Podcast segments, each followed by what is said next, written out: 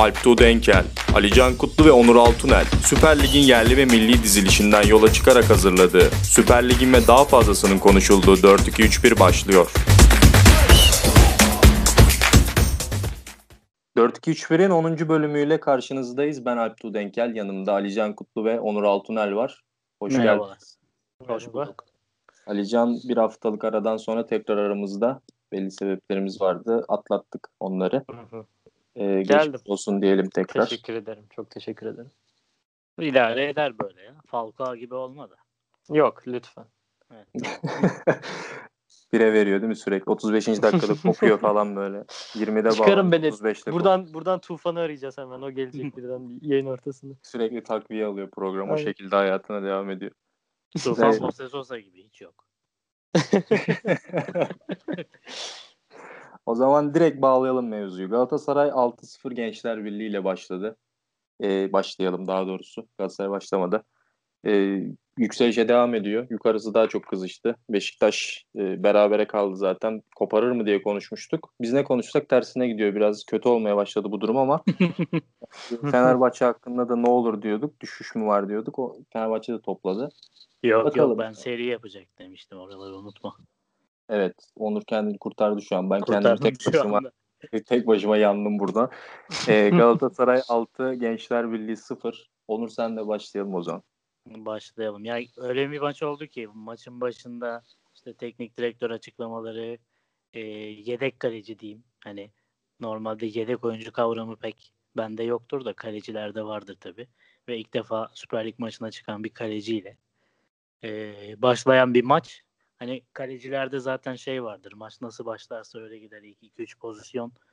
E, yani bir şekilde ekstra kurtarışlar yaptıysanız öyle de gider artık. Bu e, Murphy kanunu mudur yoksa psikolojik midir bilmiyorum ama e, e, çok da kötü başlayınca maç e, hem zaten hani iki takım arasında denge farkı var. Hem Galatasaray'ın e, 0-0'lık oyunda oyunu çözene kadar zorlandığı ama oyunu skoru aldıktan sonra daha iyi oynadığı bir sezonda skoru da erken alınca maç resmen dağıldı. Gençler Birliği'nin eksikleri vardı.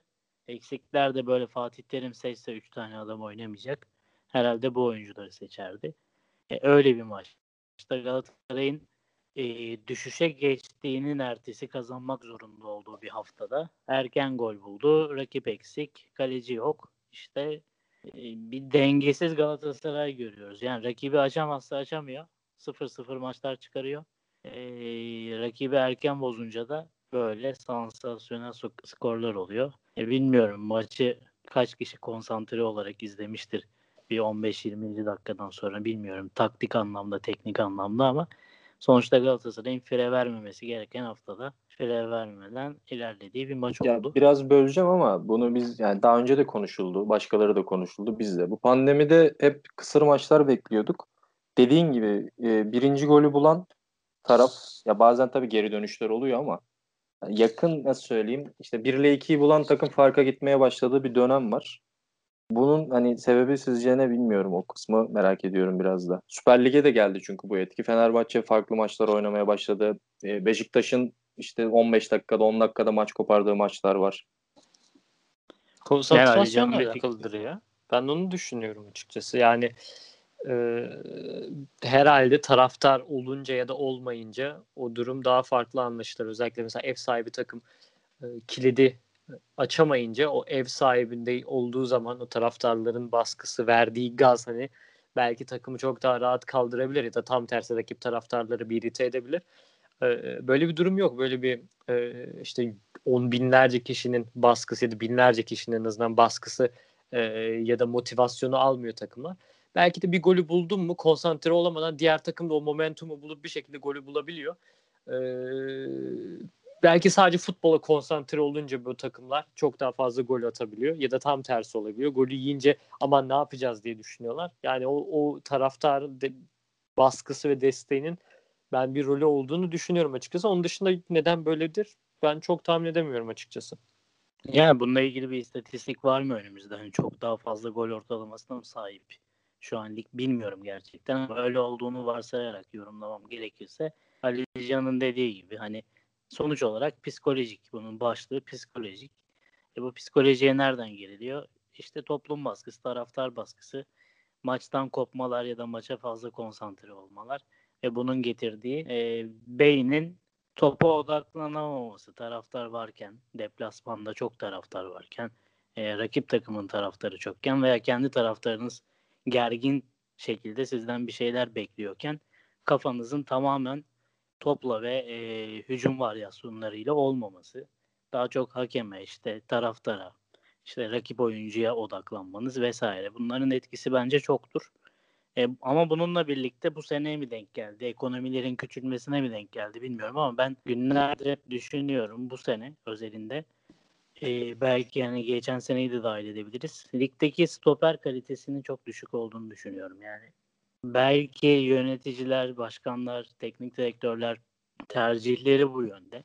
Transfer dönemlerinde stoperlere çok önem verilmediğini, yabancı transferleri gündemdeyken hep atletik olsun, işte şöyle olsun, böyle olsun, gol sayısı yüksek olsun, forvetlere yönelildiğini ama önlerine gelen stoperleri he, Balkanlardan mı işte he, kuzeyden mi deyip stoper alındığını ya da Türklerle devam edildiğini görüyorum. E, stoper kalitesinin zayıflığı da bence takım halinde savunma yapmayı hoca tarafından öğrenememiş takımlar e, stoper kalitesinin zayıflığından dolayı böyle çok dağılıyorlar maç içinde. Beşiktaş maçında da rakip dağıldı. E, Galatasaray maçında da rakip dağıldı. Bunun dışında e, 6 gollü 5 gollü çok maç var. Yani yanılmıyorsam Alanya'nın da var, Başakşehir'in de var. Ya karşılıklı 3-3'lük 4-3'lük maçlar da olabiliyor. Yani hatta belki 5'lere giden maçlar da olabiliyor. Yani dediğin gibi belki de biraz stoper kalitesinin düşüklüğü e, maçı belli iyice rulete çeviriyor yani. Karşılıklı gol savaşına belli dönüyor. Belli baş takımları hep söylüyoruz biz bu programda. E, işte Konya diyoruz, Hatay diyoruz. Birkaç tane daha takımımız var. E, Gaziantep diyoruz. Bunlar hoca takımı olmayı başarmış. İşte Karagümrük vesaire. Bunlar mesela dağılmıyorlar. Hiçbir zaman kaybetse de oyunu da kaybetse. Yani bana desen ki işte bu hafta Karagümrük'le Hatay 5 yedi mesela çok şaşırırım. Çünkü onlar oyunu oturtmuş ama diğer kadrolar e, çok dengesiz. Hafta 3-0 kazanıyor, ertesi hafta 6-0 kaybedebiliyor. Ya ben şey düşünüyorum bir de. E, bilmiyorum özellikle bu sezon mu durum böyledir. Yoksa normalde de hani böyle de ben mi dikkat edemedim şu anda bu sene anlıyorum ama e, yani iki takım da yani iki takımın oynadığı maçta normalde bir takım her zaman hani büyük takımla küçük takım maçını falan tamamen geçtim. İki takım birbiriyle oynadığı zaman o takımlardan birisi kapanıyor, diğeri daha açık oynuyor. Net olarak hani öyle bir durum var. İkisi de birbirini test etmiyor, değiştirmeye çalışmıyor vesaire. İki tane türü var Türkiye'deki futbol takımlarının. Ya açık oynuyorlar ya kapalı oynuyorlar. İki takım bir takım kapalı oynayınca diğer açık oynayan takım da kilidi açamayınca kısır geçiyor. Sonra bir takım golü bulduğu zaman diğer takım biraz açılıyor mesela. Onu yakalayan ve golü bulan takım o e, momentumu dediğim gibi yakalamışsa o nasıl gol bulabiliriz durumunu çözmüşse belki o yüzden öyle akıp gidiyor. Ya da dediğin gibi işte Alp hani çok farklı karşılıklı goller aç- oluyor. Çünkü açık olan takım kapanmıyor vesaire vesaire. Çok şey olabilir ama bunun hani herhangi bir taktik açıklaması yok bence. Tamamen ve tamamen hani ya Onur'un dediği gibi yeteneksiz stoperler ya taraftarların psikolojik ya taraftarın olmaması psikolojik baskı veya işte motivasyon neyse. Üçüncüsü de e, oyunculara öğretilen iki tane kondisyondan birisini gerçekleşmesi maç sırasında takım bazında. Dördüncüsü de evet, ligimizde şöyle... küçük küçük Leeds United'lar var. Belki de. ya şöyle e, takımların eşleşmesine göre maçın seyir zevki yani ben toplumun genelinin seyir zevki algısına göre söylüyorum kendimin değil. Hı hı. Ben çünkü taktik varyasyonlar gördüğümde de zevk alıyorum ama toplumun geneli e, tempolu olduğu zaman maçlardan zevk alıyor. Bu tempolar ne zaman oluşuyor? Şu zaman oluşmuyor. Yani e, takım savunmasıyla ön plana çıkmış bir takım ile anda tutmasıyla ön plana çıkmış takım karşılaştı. Bir, tam tersi tam iki takımın da istediği gibi bir oyun oluyor. Tek taraflı olduğu gibi görünüyor maç sıkışıyor. Yani Alanya'nın kaybettiği birçok maçta böyle e, Kasımpaşa mesela Spor karşısında tamamen sıkıcı denilen maçlardan e, sahne oluyor. E, ligde yani şu olduğu zaman benim gözlemim mesela Hatay Spor geçiş oyunu oynuyor. Ankara gücü de bunu oynamaya çalışıyor. Bu iki takımın maçı olduğu zaman ya da aynı tarzda Alican'ın dediği iki tane tarz var ya zıt olan değil de iki tarzı iki takım da aynı tarzda oyun oynuyorsa genel anlamda maçları tamamen geçişli, tempolu ve seyir zevki yüksek oluyor. E, o eşitlenmesiyle Alanya'yı övüyorduk. İki oyunda oynayabiliyor. E, onun da bir tanesini oynayamaya oynayamaya başladığını gördük son haftalarda. Hı hı. Hatta takıntılı şekilde sadece birini oynamaya çalıştığını gördük. E onun da o özelliği gitti. E, o yüzden ligde biraz öyle sıkışık maçlar çok artık. Doğru. Ya bir de şunu belirtmek istiyorum ben bu maç özelinde ya da maç özelinde ama Galatasaray hakkında. Ee, yani kadro özellikle arka dörtlü hani beklenmedik bir dörtlü denilebilir. Özellikle hani sağda Şener'in solda Emre Taşdemir'in oynaması. Hani bu ikilinin oynaması Lines ve Saratçı sakat değilken hani şaşırttı mı? Beni biraz şaşırttı açıkçası. Hele ki Gençler Birliği'ne karşı hani aman biz kanatlardan gol yemeyelim diye Emre ile Şener'i oynatmak ne kadar mantıklı bilemeyeceğim. Ama e, yine şunu ben size sormak istiyorum aslında. E, Fatih Terim'in hani kazanan formülü bozmama e, sevdası var biliyorsunuz. E, Gençler Birliği'ne karşı 6 attıktan sonra eze eze bir galibiyet aldıktan sonra tırnak içinde söylüyorum bunu. Haftaya e, lider Beşiktaş'ta oynayacağı maçı tıpatıp bu 11'li yüzde kaç çıkar sizce Fatih Terim? Yok canım her kazanan 11'i de bozmuyor değil. Evet bazen mesela kötü gidişlerin sonunda kazanan bir takım ortaya çıkıyor. Evet onunla devam ediyor ama yani şimdi Gençler Birliği maçına da kazanan 11 bu gözüyle bakacağını hiç tahmin etmiyorum. Ben yani, de çok düşünmüyorum ama tek bir değişiklik yapacak bence. Sağda mı? Yani Şener Nerede? yerine Lines oynar en fazla. Saracchi de oynar, oynar diye düşünüyorum. E, Lines de oynar diye düşünüyorum. Ön taraf aynı olabilir. Ben esas başka bir soru soracağım. Esas derken senin soruna saygım var tabii ki ama belki bunu, senin bunu geç. sorunu bir geçelim de sen bunu, bunu bir geç asıl soruya gel. soruyu geç ya o nasıl bir soru? Adamın cebinde para var tabii ki bu nasıl bir soru?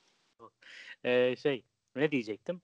Ha, Fatih Terim bu transfer dönemlerine 1 2 3 maç kala böyle e, garip garip diyeyim. Garip kadrolar çıkartıp e, bakın işte tam olarak buralara transfer istiyorum mesajı verir bazen. Bu kadro o kadro muydu sizce? Ya açıklamada yapmış aslında. Bayağı bir e, oyuncu istiyorum demiş. Ama Çok şudur mesela sağ beki vardır. Bütün sezon oynattığı bir sağ bektir.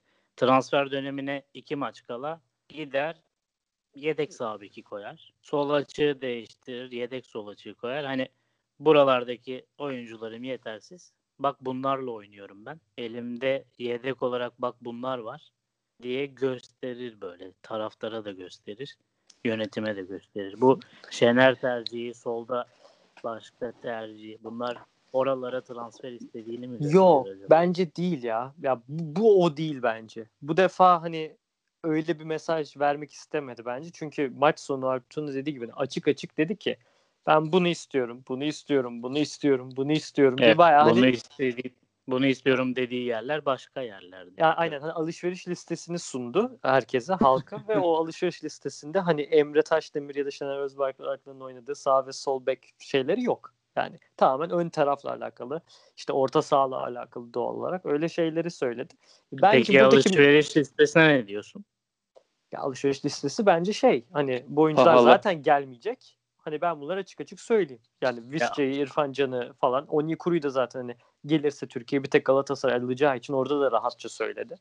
Ee, onun dışında şey Mustafa Muhammed Saint-Etienne'e gidiyor. Öyle. Asgari ücretle çalışan babadan genç kızın ben eve çıkmak istiyorum ayrı de demesi Mesela. mesela aynen öyle. Adamın cebine 3000 lira giriyor.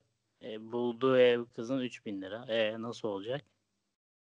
Ya Sonra babası bunu yapmayınca babasını suçlayacak. Evde kavga çıkaracak. Çok o ya, liste yani Fatih. Ya yani. şöyle bunu bilinçli olarak hani yönetim bunları alamıyor diye taraftarların gözüne sokmaktan ziyade bizim hani durumumuzda belli oldu diye tarzı bir şey de söylemişti. Hani bir kısıtlı bir bütçe var söyledi ama genel olarak hani yönetim zaten bunları alamıyorsun. Hani açık açık da söylemesi o zaten hani bir, bir, bir teknik direktör e, transfer hedefini 10 tanesini birden böyle açık açık söylemez. Çünkü diğer tarafta diğer e, özür dilerim kulüpler iştahlanır. Oradaki yöneticiler der ki biz senden önce alacağız vesaire der. Hani bunları onu açık açık söylemesinin sebebi zaten bu oyuncular gelmeyecek. Ee, ben bunları istiyorum. Hani olursa ne hala olmayacağı zaten belli. Ama yönetim hani bunları bile alamaz tarzı gibi bir şey söyledi. Bence yönetim biraz, biraz şey oldu ama. Biraz da şey oluyor. Yani sezon sonunda bakın bizim bu kadar ciddi ihtiyaçlarımız vardı. E bu Hı-hı. ihtiyaçlarımızı karşılayamadık. Durumumuz bu kadar eksikti. Oyuncu kadromuz bu kadar eksikti. E, o yüzden de böyle oldu gibi bir Zaten çalışması. Yanılmıyorsam şeye başladı konuşmaya şöyle başladı. Hani biz biliyorsunuz zaten Ocak ayında yapıyoruz transferleri gibi başladı. Ee, bence o da imalıydı. Hani bilinçli bir şekilde zaten biz Ocak ayında yapıyoruz. Doğrusu bu diye bir şey değil bence. Hani Fatih Terim gibi Türkiye'nin en kariyerli teknik direktörünün öyle zaten en doğrusu Ocak ayında transfer yapılması diyeceğini zaten hiç düşünmüyorum ben. Orada ya, daha en İrfan 4 ay önce Fener'den başkasına gitmez deniyordu. Ne oldu da bu Galatasaray kesinleşti? Ben de onu pek anlamadım ama. Oğulcan'la ya. Taylan çünkü var. İkisi orada. Üçüncüsü eksik. Şey mi oldu? Emre abi bir tarafta, Oğulcan Taylan bir tarafta gibi bir durum oldu. Ya bu ben anlamıyorum zaten hani oyuncuların şimdi Galatasaraylı oyuncular özelinde söylemiyorum. Böyle bir şey daha önce gördüm mü hatırlamıyorum. Lig devam ederken bir takımın oyuncuları alenen başka bir takımın oyuncularını çağırma mesajı versin. Hareketleriyle, sevinçleriyle, paylaşımlarıyla. Bunu daha önce ben hatırlamıyorum. Ama varsa da bu da o da hiç etik gelmiyor bana. Çünkü burada oyuncu kararı beklenmiyor ki. Burada bir bonservis pazarlığı varsa o var. Ya burada kulüplerin kararı önce. Başakşehir bunu satıyor mu? Ya biraz eleştirel olacak ama piyasayı kızıştırmak için yapılıyor gibi e, yani İrfan Can tarafından ya da diğer taraftan da biraz öyle bir durum var gibi yani. Yani şöyle olur. Başakşehir bunu satacağını açıklamıştır bu oyuncuları. İrfan Can'ı. E, ya da sözleşmesi feshedilmiştir. Serbesttir. Tamamen oyuncunun kararına kalmıştır olay arkadaşları olarak yaparsın. Hadi o zaman derim ki e, tamam hadi yaptın. Ama şimdi öyle bir durum yok. Bilmiyorum. Senin soruna gelirsem hani Fener'den başkasında oynamaz.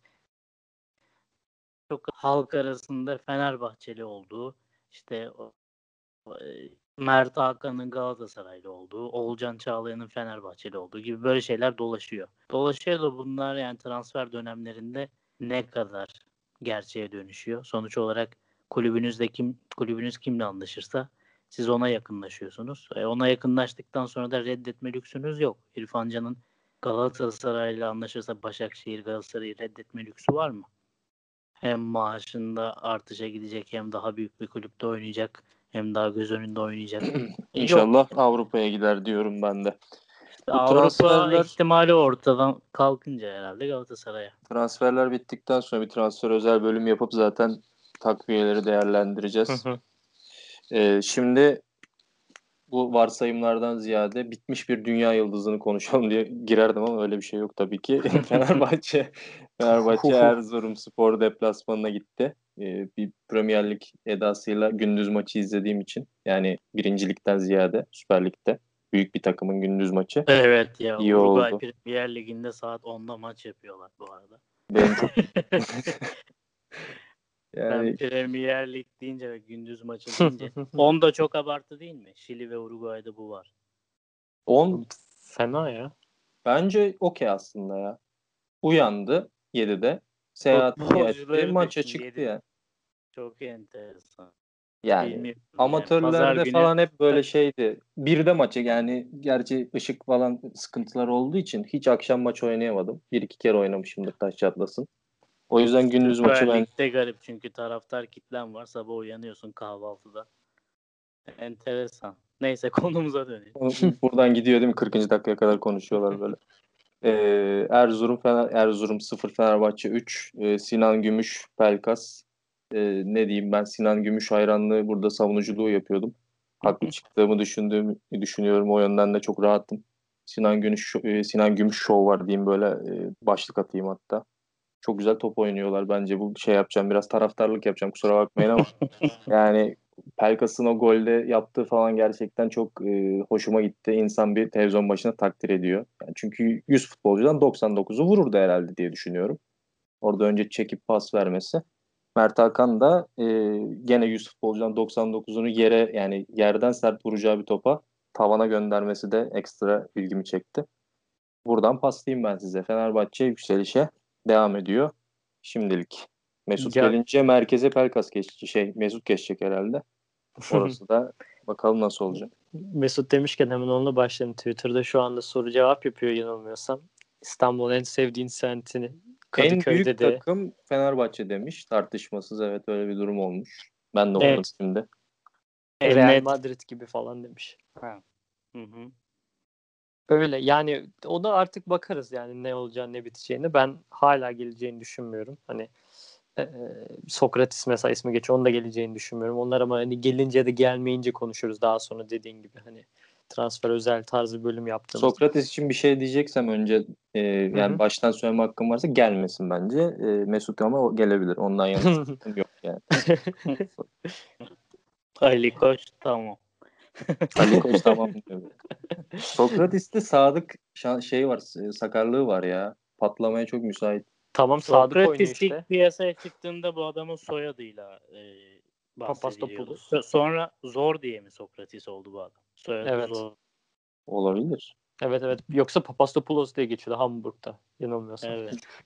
Yıllarca bir kaleci vardı Yunan adını söyledik. Nikolopoulos. Evet. Tugay Kerimoğlu da biraz öyle.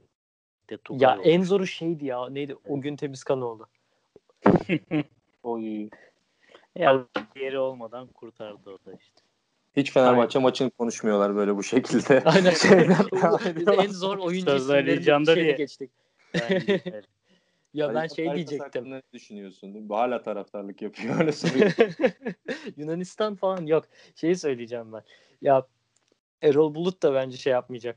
Kazanan kadroyu bozmayacak. Yani asıl kadro bu değildi bence Fenerbahçe taraftarının ya da herhangi bir yöneticinin ideal kazanan kadro şeyi ilk 11'i bu değildi bence ama e, iyi de işliyor. Fenerbahçe iyi de yoluna devam ediyor. Bakalım ne kadar devam edecek. Yani o havayı yakaladı Fenerbahçe. Oynadıkları futbol hani çok farklı mı? Ee, ilk haftalarda ya da daha önce izlediğimiz puan kayıpları yaşadığı haftalardan aşırı farklı değil ama çok daha hareketli olduğu gerçek Fenerbahçe'nin. En büyük de fark o zaten. Hani e, koşmayan, e, yorulmak istemeyen oyuncular yerine daha fazla mücadele eden, topla oynamaya çalışan, onu e, topu kapıp hızlı bir şekilde rakip kaleye gitmeye çalışan bir Fenerbahçe yine var. E, yani işleyen takım buysa sıkıntı yok bence herhangi bir Fenerbahçe taraftarı için ya da Erol Bulut için ya da Ali Koç için neyse artık bilemiyorum. Ama e, o kadar yapılan transferler ardından o transferlere e, verilen para ne olacak o tabii ki daha erken bunu konuşmak için ama e, böyle devam eder mi onu konuşmak da aslında gerekebilir bence. Ben bir tek yani Lemos'a şöyle... üzüldüm. Lemos hakkında bir düşünceniz varsa onu da araya sıkıştırmış olayım. Lemos'a ben konuşurum. Yani ben zaten o Lemos'a değil de kişi özelinde değil de o mantığa üzülüyorum. Yani transfer olmaması lazım. Yani al oynat. Ben yani kulüp içinden de oyuncu geldiğinde antrenmanda dahi daha maçlar başlamadan hani bu mu bu adamı mı aldık falan şeklinde hı hı. söylemler vardı. Da sürekli gözler onda yapacak mı yapacak mı yapacak yani bir transfer hele bu stoperse ikiliyi yan yana koyarsın eminsindir ve oynarsın onlarla. Ekstra bir şey olmaz. Yani sen adamları koyup acaba hata yaparsa hemen Serdar o da yaparsa sağda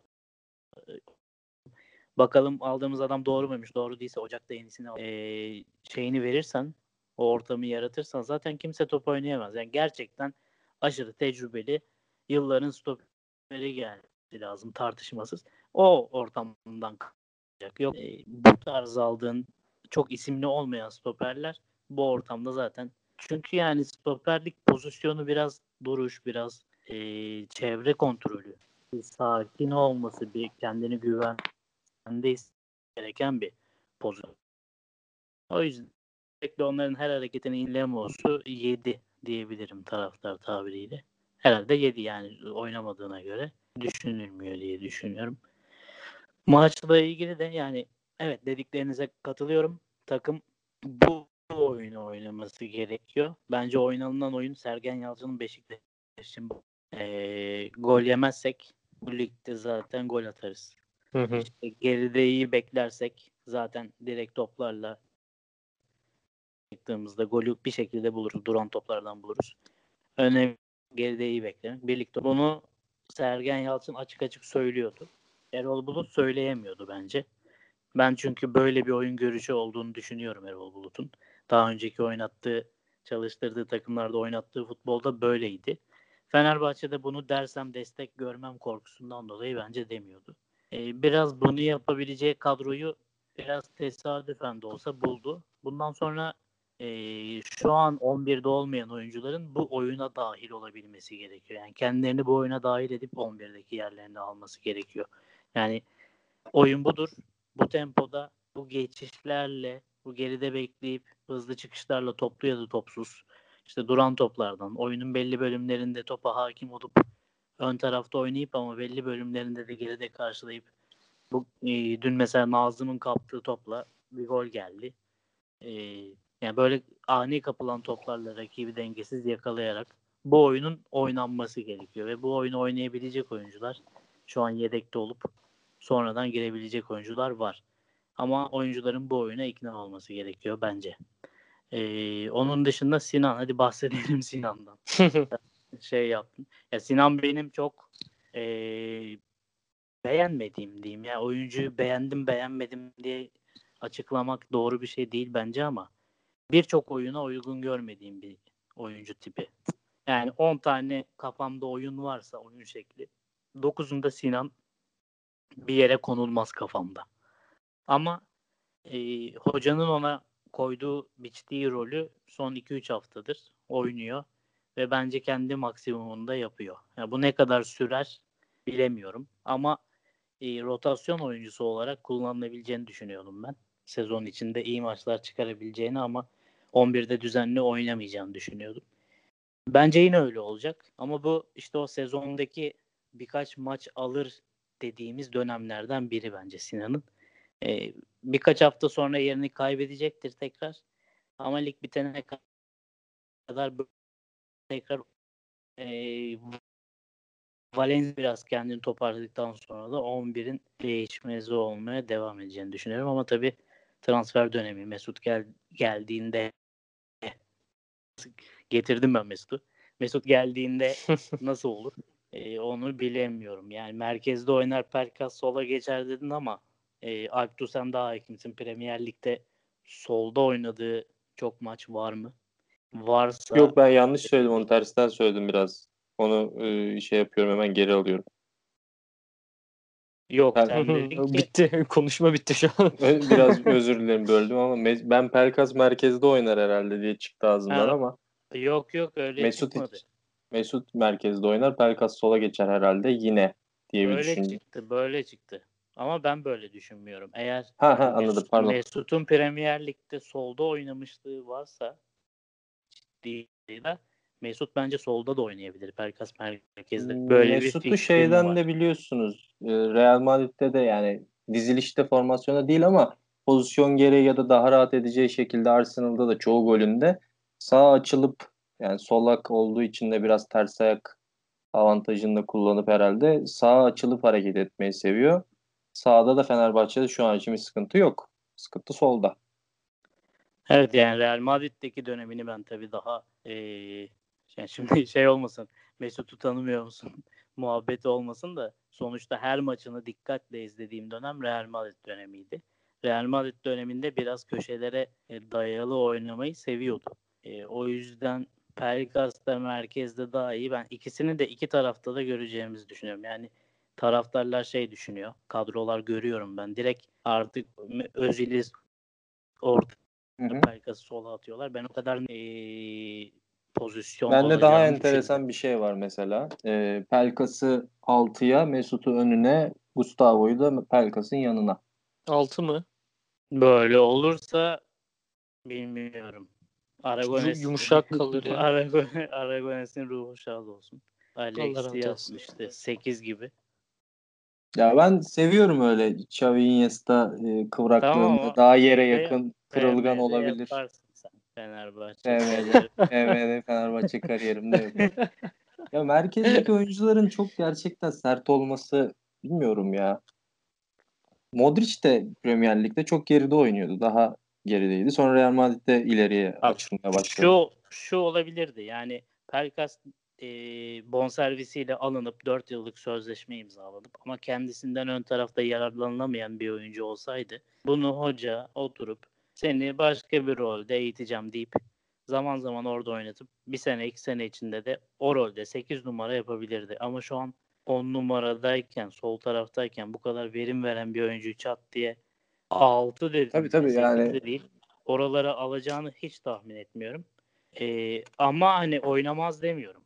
Dediğim gibi yani oyuncuyu kullanamasaydı buna evrilebilecek bir oyuncu.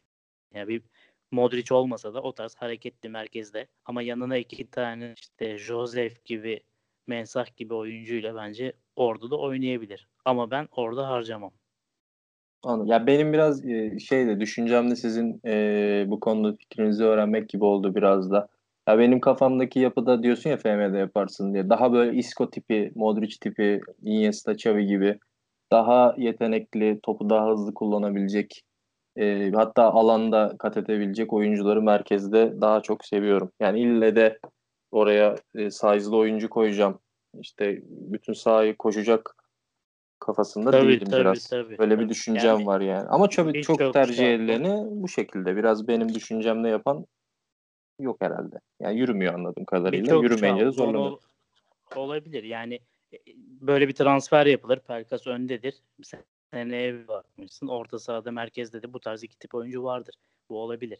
Ama mesela Pelkas'ın eee, ufak görünen bir oyuncu. Evet ama ceza sahası girişleri, sezgileri Hı ve hı. oralarda bulunma fazlalığı çok yüksek. Bundan da ben sonuna kadar yararlanmak isterim mesela hoca olsam.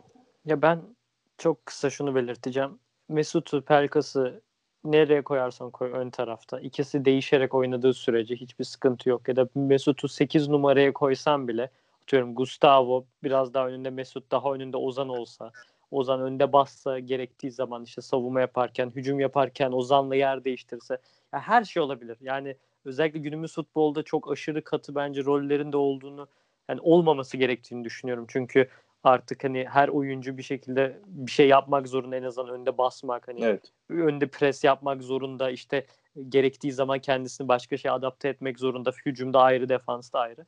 Bence ne olursa olsun Fenerbahçe'nin sisteminde Mesut gibi bir kalite olduktan sonra o isterse kanatta oynasın isterse 6-8 numarada oynasın bence çok bir şey fark etmez. Aşırı fark etmez diye söyleyeyim. Tek e, Mesut'un bence yapıl yani kesinlikle yapılmaması gereken şey tamamen hani sol kanat diye oynaması. Çünkü bu kadar iyi asist yapabilen bir oyuncunun daha ortada olup daha fazla topla buluşup o tam bir o takımın beyni, pas dağıtan bir oyuncu olması bence çok daha mantıklı olur. Ee, gerektiğinde kanada açılıp oradan orta açabilir tabii ki şey olabilir ama hani sen artık Pelkas'ın yerinde sen oynayacaksın sol açıkta mesela demek bence Mesut özellikle bu uzun süre futbol oynamadıktan sonra e, kısıtlamak olur. Bence daha alışık olduğu bir şekilde futbola kendisini hani tamamen bu maç kondisyona döndürürse hani alışık olduğu e, ritmi bulursa tekrardan zaten Mesut isterse 10 oynasın, isterse sol açık oynasın, isterse for, false bile oynasın. Almanya milli takımında oynamıştı öyle Dünya Kupası'nda bir iki maç onu bile hatırlıyorum. Ya Mesut kalitesini zaten ortaya katacaktır ama en sonunda şunu söyleyeceğim. Bence gelmeyecek. O şeyi merak ediyordum ben de. Gelirse atladığım oyuncu var mı bilmiyorum. En kariyerli futbolcu olacak herhalde. Gelmiş Ee, geçmiş bence. Roberto Carlos Süper kariyeri şeyi bence daha fazla Mesut. Mesut'tan. Düşünüyorum. Roberto Carlos'tan sonra oldu evet. Direkt Ya Carlos'u silmiş. şöyle şöyle değerlendirebiliriz. Tek takım iki takım da var Inter ve Real Madrid falan işte kupa sayısı daha fazla vesaire ama e, isim olarak bence hani dünyanın gelmiş ge- geçmiş onun tartışılmadığı bir adamdı. Mesut dönemsel olarak dünyanın en iyi on numarasıydı.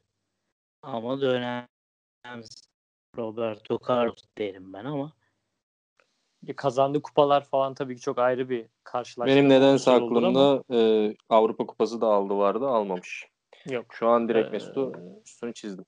Ben hayır şey diyeceğim hani biz geçenlerde ne zaman işte geçtiğimiz sene işte korona zamanında hani TR Scouts olarak da podcastler yaparken zamanında şey uydurmuştuk biz böyle. Türkiye gelmiş en iyi yabancı oyuncu bracket'ı tarzı böyle iki, iki ka- karşılaştırıyorduk böyle oyuncuları. Ee, orada mesela hani yabancı da Türk oyuncu olsa Mesut kesinlikle en yukarılarda olur ama hani mesela Hacı'nin kendi dönemine vurduğu damga ile Mesut'un kendi dönemine vurduğu damga çok yakın olsa da hangisi öne çıkar bilemiyorum açıkçası. Ee, bilmiyorum. Şöyle Hacı'nin Hacı'nin Avrupa kariyeri şeydi. Yani şimdi Özil o dönem Real Madrid Barcelona rekabetinde en tepeye çıktığı Evet. dönem. İşte Guardiola, Mourinho vesaire. Herkesin ekrana kilitlendiği dönemdeki Real Madrid'in en iyisi diye düşünürsek. Dünya Kupası'nda Almanya'nın en iyilerinden birisi. Evet. Yani Hacı Real Madrid, Barcelona vesaire gördü ama hiçbir zaman o takımların bir numaralı yıldızı şey gibi bu. Ee, Yani nasıl diyeyim? Çok yetenekliydi. Çok iyi takımlar gördü. Mesela Olcan Adın Fenerbahçe gördü, Galatasaray gördü vesaire Trabzon ama gördü. hiçbir zaman hiçbir zaman oranın bir numaralı on numarası olmadı. E, Ama gitti alt takımlarda e, kendini gösterdi. Hacı biraz Avrupa'nın osuydu. O o profiliydi. Gördü Real Madrid, Barcelona vesaire. Ama Galatasaray bir alt profile geldiği, bir alt lige geldiği zaman dünya yıldızı gibi performans verdi. Ama Özil o dönemin gerçekten yıldızıydı. E, Ama tabii ki karakter farkları var. Bence hani tartışılması gereken Hacı Türkiye Ligi'ne geldiğinde karakteriyle olaya konsantre oldu. Kendi Özil o da Hacı gibi değil tabii ki. Yani benim kafamda şu var. Lig bittiğinde Özil gelirse Perotti mi daha çok maça çıkar Özil mi acaba? Perotti Perotti 4-0 de- önde şu anda. 4 Perotti maç. de istatistik kasıyor galiba ya. 4 maç 3 gol 2 asist mi o tarz bir şey galiba yanılmıyorsam. Bayağı linç, linç etmişlerdi beni. Twitter'da Perotti'nin rolü Fenerbahçe'nin Arda Turan'ı olur bu sene demiştim. Ya onları mı karşılaştırıyorsun? İnsan ikisinin CV'sini falan atmışlar da rol yani. Rol derken arada bir oynar, istatistik yapar. Sonra bir bakmışsın yoktur. 3 hafta, 5 hafta kendini, vücudunu bir daha oynar, bir daha yoktur. Ben böyle bekliyordum Perotti'den. Şu an güzel gidiyoruz. Peki yani o zaman Arda daha önde hatta neredeyse bu Arda daha önde tabii. O zaman Arda önde. Arda daha önde galiba hakikaten. Ee, Arjantinlerden verim alamadı Fenerbahçe bu sezon. Ee, Beşiktaş uzağa gidince sıkıntı çekiyor. Manşetim bu. Hatay deplasmanı 2-2. Abubakar golle döndü. Şöyle bir baktım hatırladığım kadarıyla da yanılmıyorsam. Gaziantep uzak sıkıntı. Ee, Hatay'da beraberlik. Alanya'da yine uzak bir deplasman. Yine mağlubiyet. Yani ben benim manşetim olur mu bilmiyorum ama ilginç bir istatistik gerçekten öyle hiç düşünmemiştim. Seyahat Ya- yaramıyor Beşiktaş'a diyecektim. Uzak deplasman yaramıyor gibi bir şey oldu. Ya ben şey düşünüyorum. Yani ben bıktım sosyallikte. Ben bu Penza'yı almıyorum. Diyorum ki ya bu bu hafta atmayacak. bu hafta atamaz artık. Bu hafta atamaz artık. Her maç mı atacaksın ama? Bak haftayı alınca %100 eminim sakatlanıp oyundan çıkacak. 7. dakikada mı 15. dakikada mı? Ya böyle bir şey olmaz. Adamlar puan kasıyor. Ben hiçbir şey alamıyorum. Neyse konumuza dönersek. Ee, e, Beşiktaş'ın yani oyunu kötü değildi bence. Hatay'ın hani çelme takma şeyi potansiyeli çok yüksek. Hani daha biz bunu haftalar önce de konuşmuştuk. Hani demiştik kar, e, şey Hatay Spor hani tamam yeni çıktı lige ama oynadığı Karagümrük futbol demişti. belli. Evet, Evet. onu da söyleyecek gibiydin. Evet aynen Milan Spor diyecektim ben. Ee, yani Karagümrük de doğru diğer ismi aslında. Ee, yani onlar çok başarılı transferler hem yapıyorlar hem adam gibi bir oyun var. Hani sahada o oyunu yansıtıyorlar ve onu çok iyi yapıyorlar. Sistemden de bozmuyorlar. Bunun da her ne kadar çok olumlu bir şey olsa da bir taraftan da zaten hani böyle oynamak zorundalar ve bunun farkında olmaları, bu kadar bilinçli oynamaları sebebiyle bu kadar e, büyük takımlara çelme takabiliyorlar diye düşünüyorum. Özellikle bu iki takım. Özür dilerim. Hatay da zaten aynı böyle şey yaptı. Hani Abubakar golle döndü. Gezal asistleriyle devam ediyor vesaire ama e, bu kadar formda bir golcü olmasıyla birlikte hani ne kadar iyi savunma yaparsa yapsın Beşiktaş ya da Hatay e, iki takım da gollerini buldu bir şekilde. Bence güzel de bir maçtı. Hani seyir zevki de iyiydi. Siz hızlı maçtı evet. Bilmiyorum, evet hızlı çok bir maçtı. iyi başladı. Evet yani hani zaten Beşiktaş'ın oynadığı o pozitif futbol hani direkt kale gitmeye çalışan bir futbol var. E, Hatay'da savunma yapıp kontra ataklarla gol bulmaya çalışıyor. İki takımın da o mücadelesi, o hırsı, o gol bulma isteği ve çok koşmaları bence olumluydu. Güzel de bir maçtı ama Beşiktaş'a bu çelme e, sıkıntı oldu bence. Özellikle Galatasaray maçı öncesi. Yani şu benim düşündüğüm hep diyorduk ya Beşiktaş'ı Beşiktaş'ın zorlanması için puan kaybetmesi için belki e, ona Beşiktaş gibi oynayan daha düşük düşük bütçeli Beşiktaş gibi oynayan bir takım lazım. Yani evet. geride bekleyip geride Beşiktaş'ı bekleyen, üstüne gitmeyen gidince Beşiktaş'a alan veriyorsunuz ve Beşiktaş bu oyunu istiyor. Direkt oyunu istiyor. E, Alanya bunu yapmayan takımlardan biri. Alanya'nın zaten kadrosunun yapısı şey gibi kurulmuş. Hani biz diğer maçları bir şekilde oynayalım da büyük takımlarla maç yapalım. Büyük takım gelsin bize onlarla maç yapalım. Diğerlerinde hani sanki böyle haftalarca bekliyorlar. Büyük takım üzerimize gelsin de patlama yapalım diye. Trabzon maçında bayağı aslında derdi. Kazanamadılar. Hatta kaybettiler yanlış hatırlamıyorsam. Ee, Beşiktaş maçında istedikleri gibi bir oyun oldu. Aslında kaçırdılardı. Beşiktaş da dirençliydi. Hani Beşiktaş da kazanabilirdi ama Hatay'ın da kaçırdığı çok gol var. Bu Penza attı ama kaçırdıkları da benim şu an gözüm. Ee, yani kadro yapısı öyle bir kurulmuş ki Hatay'da böyle maçlar için tam biçilmiş kaftan. Beşiktaş maçlarda zaman zaman bir şekilde kazandığını gördük. Yani maçı genel değerlendirdiğimizde iki takıma da gitti geldi diyeceğimiz maçları hep kazanmıştı bugüne kadar. E, gol yememe serisi vardı. O da bitti. Bence derbiden önce hani kötü oldu ama bir bakıma da iyi oldu. Biraz farklı oyunlara karşı ne yapabildiğini ne yapamadığını görmüş oldu e, Sergen Yalçın. E, lig uzun böyle şeyler olacak ki zaten Hatay'a yani diğer takım taraftarları Fenerbahçeliler, Galatasaraylılar, Trabzonsporlular, Başakşehirliler varsa onlar muhtemelen yani haftaya baktığında Beşiktaş'a bir puan kaybı ihtimali yazmışlardır. Ee, onun için sürpriz bir sonuç olmadı. Ee, çok da kötü bir sonuç değil bence. Hani Hatay deplasmanından bir puanla çıkmak Beşiktaş için. Doğru yani böyle devam hani sürekli puan kayıpları gelecek, sıkıntılar yaşayacak gibi bir durum değil. Gayet hani kendi oyunlarını oynadı Beşiktaş ama Hatay'da hani hani o poor man's Beşiktaş tarzı diyebileceğimiz hani fakirin Beşiktaş'ı olduğu için diyelim hani parantez içinde söyleme tırnak içinde söylüyorum. Ee, iki takımın da güzel mücadelesi oldu. Beşiktaş'ta hani şimdi puan kaybetti ama asıl şimdi önümüzdeki haftaki olay. Yani oradaki puan kaybından sonra ve ya da oynanılacak oyundan sonra bence Beşiktaş'ı tam olarak nasıl de olacağını değerlendirebiliriz. Ve olası bir galibiyetle şampiyonun en önemli adayı olur bence Beşiktaş önümüzdeki hafta. Yani Beşiktaş bu maçta şeyi görmüş oldu. Biraz öne çıktığımda ve rakibin de e, buraları kullanabileceği silahlar varsa ben sorun yaşıyorum. Ve bunu nasıl çözeceğim? Tamam. Geride sağlam beklediği zaman yaşamıyordu bunları. E, ama biraz açılmak zorunda kalınca skordan dolayı e, arkalarında kullanabilecek rakip oyuncular varken ciddi sorunlar yaşadı. Yani iki tane gol yedi. Bir 3-4 tane de pozisyon var gözümün önüne gelen. Bunları çözmesi lazım Beşiktaş'ın şampiyonluk yarışında. Tamam diğer oyunu bir şekilde skor bulduğu için iyi oynuyor. Fenerbahçe'de de böyle bir sorun var. Oyunu ön tarafa götürmeye çalıştığı zaman biraz blokları öne taşıdığı zaman arkada stoperlerin e, biraz tecrübesizliği ve pozisyon zafiyetleri ortaya çıkıyor.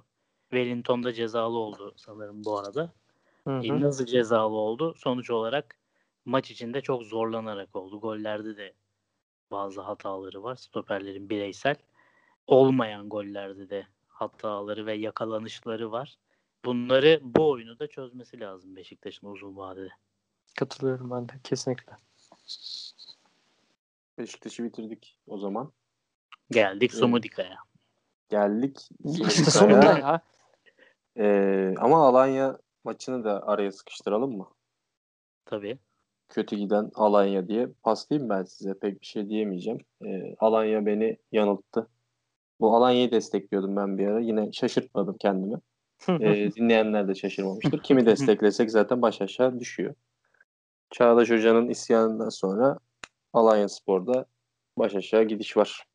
Kasımpaşa enteresan bir şekilde deplasmanda galip geldi. Bu maça ben pek bir şey ekleyemeyeceğim. Sadece direkt paslıyorum size. Onur sen başla istersen. Sen çok Hadi şey... başlayayım. Dolu muyum? Yok hayır sen doğru bir şey demiştin. Hani iki tarafı iyi oynuyor demiştin. Ama Evet, uzun yani- zamandır tek hani tek yönlü oynuyor. Tek yönlü oynuyor. Bir de hani e, bu bizim yayınımıza denk gelmedi. Geçen hafta Çağdaş Atan'ın açıklamaları. Yani bayağı hayal kırıklığı. Rakibin kendi istediği gibi oynamamasını suçlayıcı şekilde konuşarak eleştirdi. Yani bu ligde sonuç olarak sen artık bu oyunu oynuyorum diyorsan, sen nasıl övünüyorsan bu oyunla e, bunun tersine oynayan, seni bozan oyunu çok iyi oynayabilen takımlar var. Kasımpaşa da istediği zaman bunu mesela yapabilen bir takım. Bir de 10 kişi kaldı. Bunu da yapmaya mecbur kaldı. E, kendi yarı sahasında bekledi. Zaten fizikli bir takım Kasımpaşa. E, aşamadın. Sonuç olarak geçen hafta yaptığın açıklamalar bu konuda takıntılı olduğunu gösteriyor. E, o yüzden e, bu gerçekle yüzleşmesi lazım. Yani sadece pas oyunu oynayıp geride paslı çıkıyoruz. Kalecimiz bile pas veriyor. İşte topu %70 tutuyoruz gibi e, istatistiklerle veya göze hoş gelen şeylerle oyunu domine ettiğini iddia edemezsin. Çünkü oyunu domine etmek, oyunu rakibe kabul ettirmek başka bir şey. Kimin hangi hocanın istediği oyun oynanıyorsa oyunu o rakibe kabul ettirmiştir. Mesela bugün e, Kasımpaşa'nın istediği oyun oldu. Üst üste pozisyonlar vermedi. Bir şekilde tempoyu düşürdü vesaire. Bugün Kasımpaşa'nın istediği oyun oynandı ama e, Çağdaş Hoca'ya yine baktığımızda e, rakibe oyunu kabul ettirdik ama aşamadık gibi şeyler söylüyor.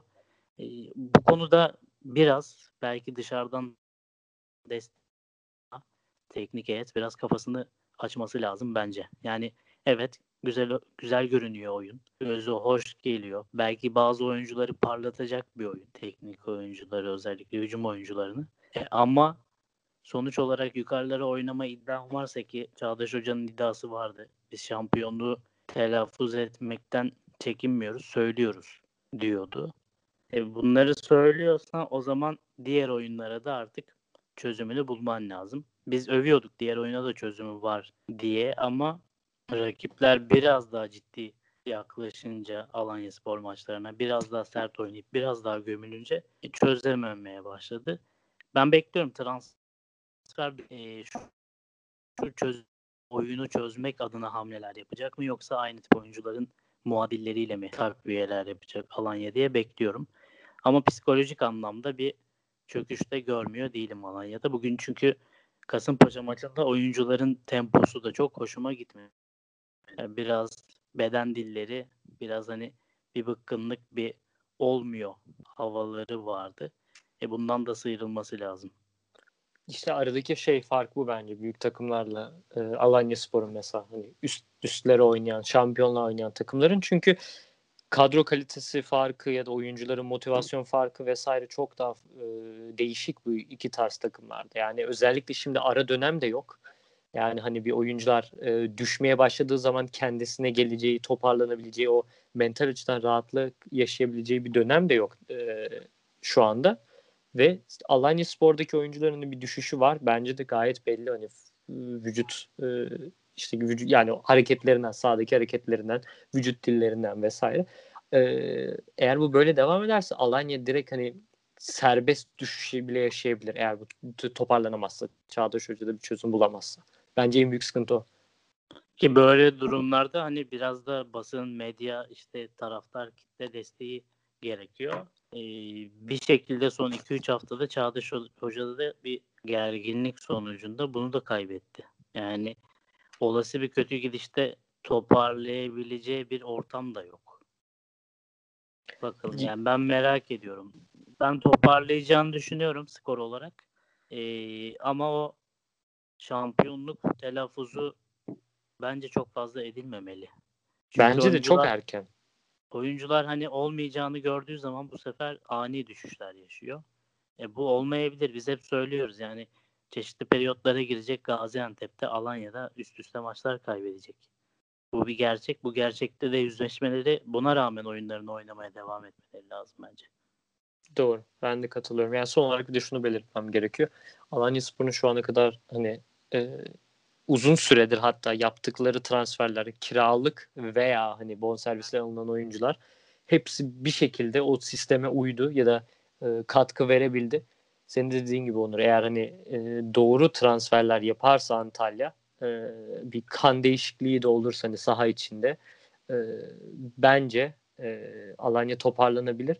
Ama eğer gerçekten hani en kötü ol, hani şeyi söylüyorum, olasılığı söylüyorum. Böyle devam ederse gerçekten hani oyun sistemini değiştirmezse tamam kendisinden daha kötü takımlarla oynadığı zaman e, o takımların topu ayağına verdiğinde gol bulamazsa ya da kontrataklardan goller yemeye devam ederse oyuncuların psikolojisi çok ciddi şekilde bozulursa da e, yani çok sıkıntılı dönemden geçer Alanya. O zaman günün konusu, haftanın konusu, sonunda ya 10 haftanın konusu Sumudika. Güle güle. Bize çok ekmeklik verdi. Eğlendirdi. Sağ içi sağ dışı her şeyini konuştuk. Sigara mı pro mu tartışması yaptık. Pro'da hemfikir olduk. Sumudika gitti. Maaş dendi. Sivas deplasmanı dendi. Sumudika gitti. Ben çok üzgünüm. Çok konuşamayacağım bununla ilgili. Programa çıkamam zannediyordum. Hallettik bir şekilde programı yaptık ama ligin tadı tuzu kaçtı. Benim için Bielsa neyse diğer tarafta Sumudika da oydu burada. Kötü oldu. Onur sen başlar mısın lütfen? Başta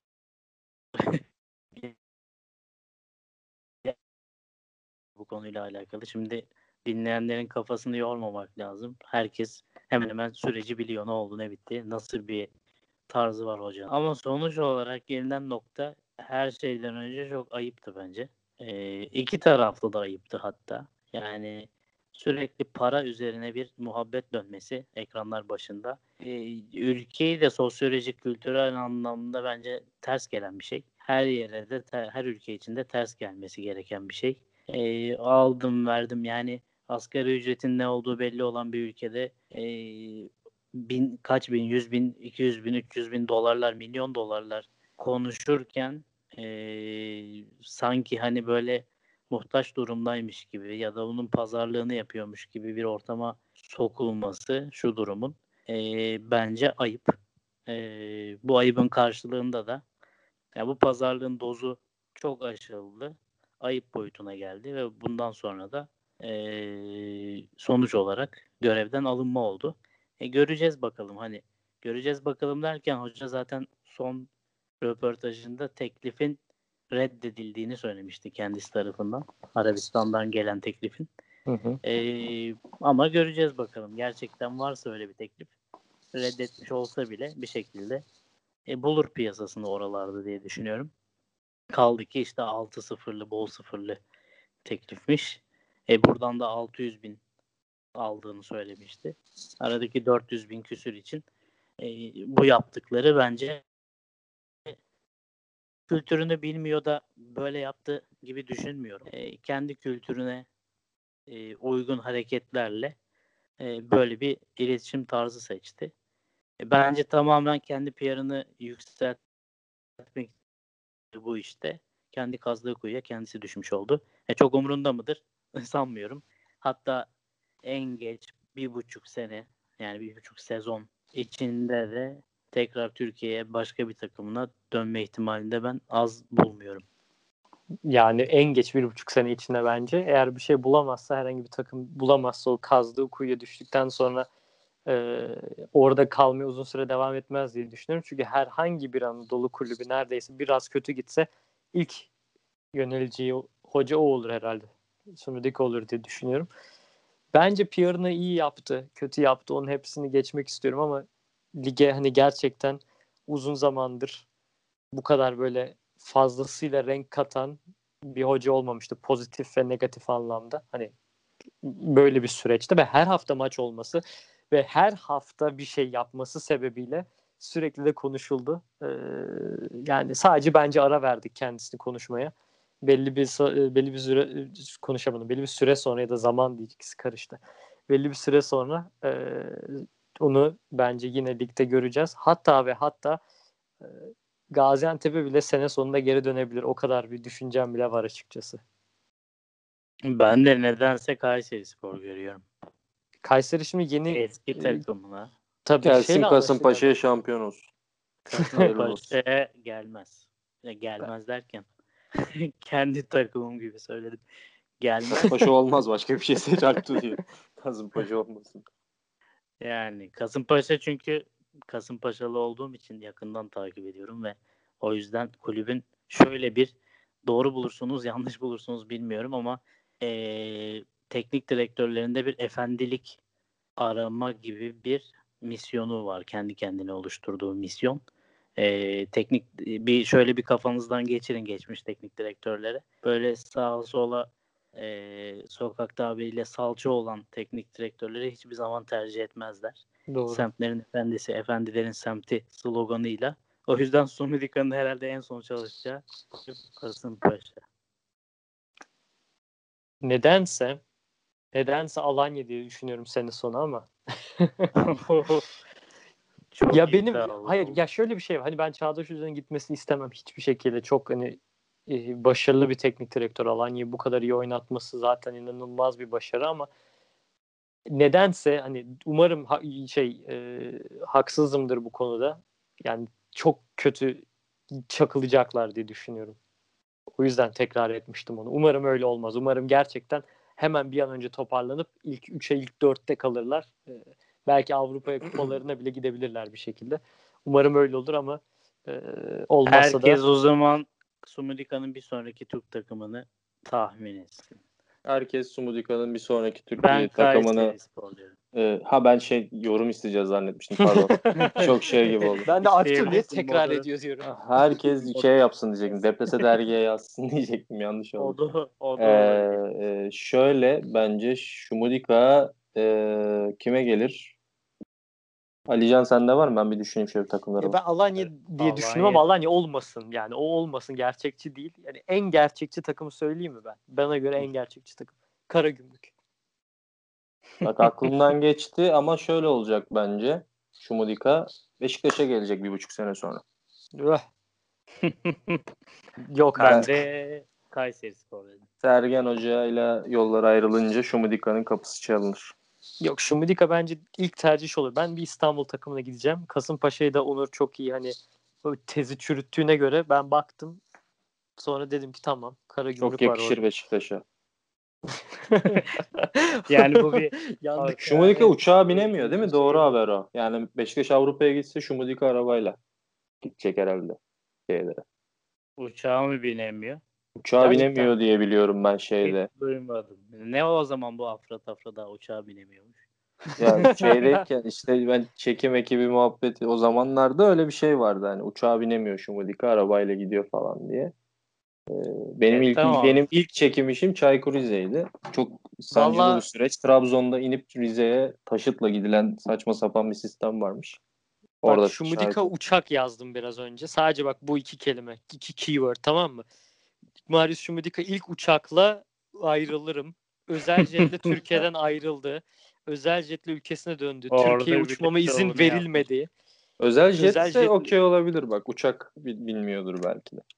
Bilmiyorum. Uçaktan korkuyormuş e, gibi bir şey duydum. Adam özel jetle Özel kaçmayı jet- planlıyor Eş- yani. Eşinden para isteyip özel jette gider canım bir şey olmaz. O çok zaman- neyse onu hiç şey yapmayalım. O zaman Sumudika beni çok üzdü bu ayrılık. Kapatırken de zorlanıyorum programı.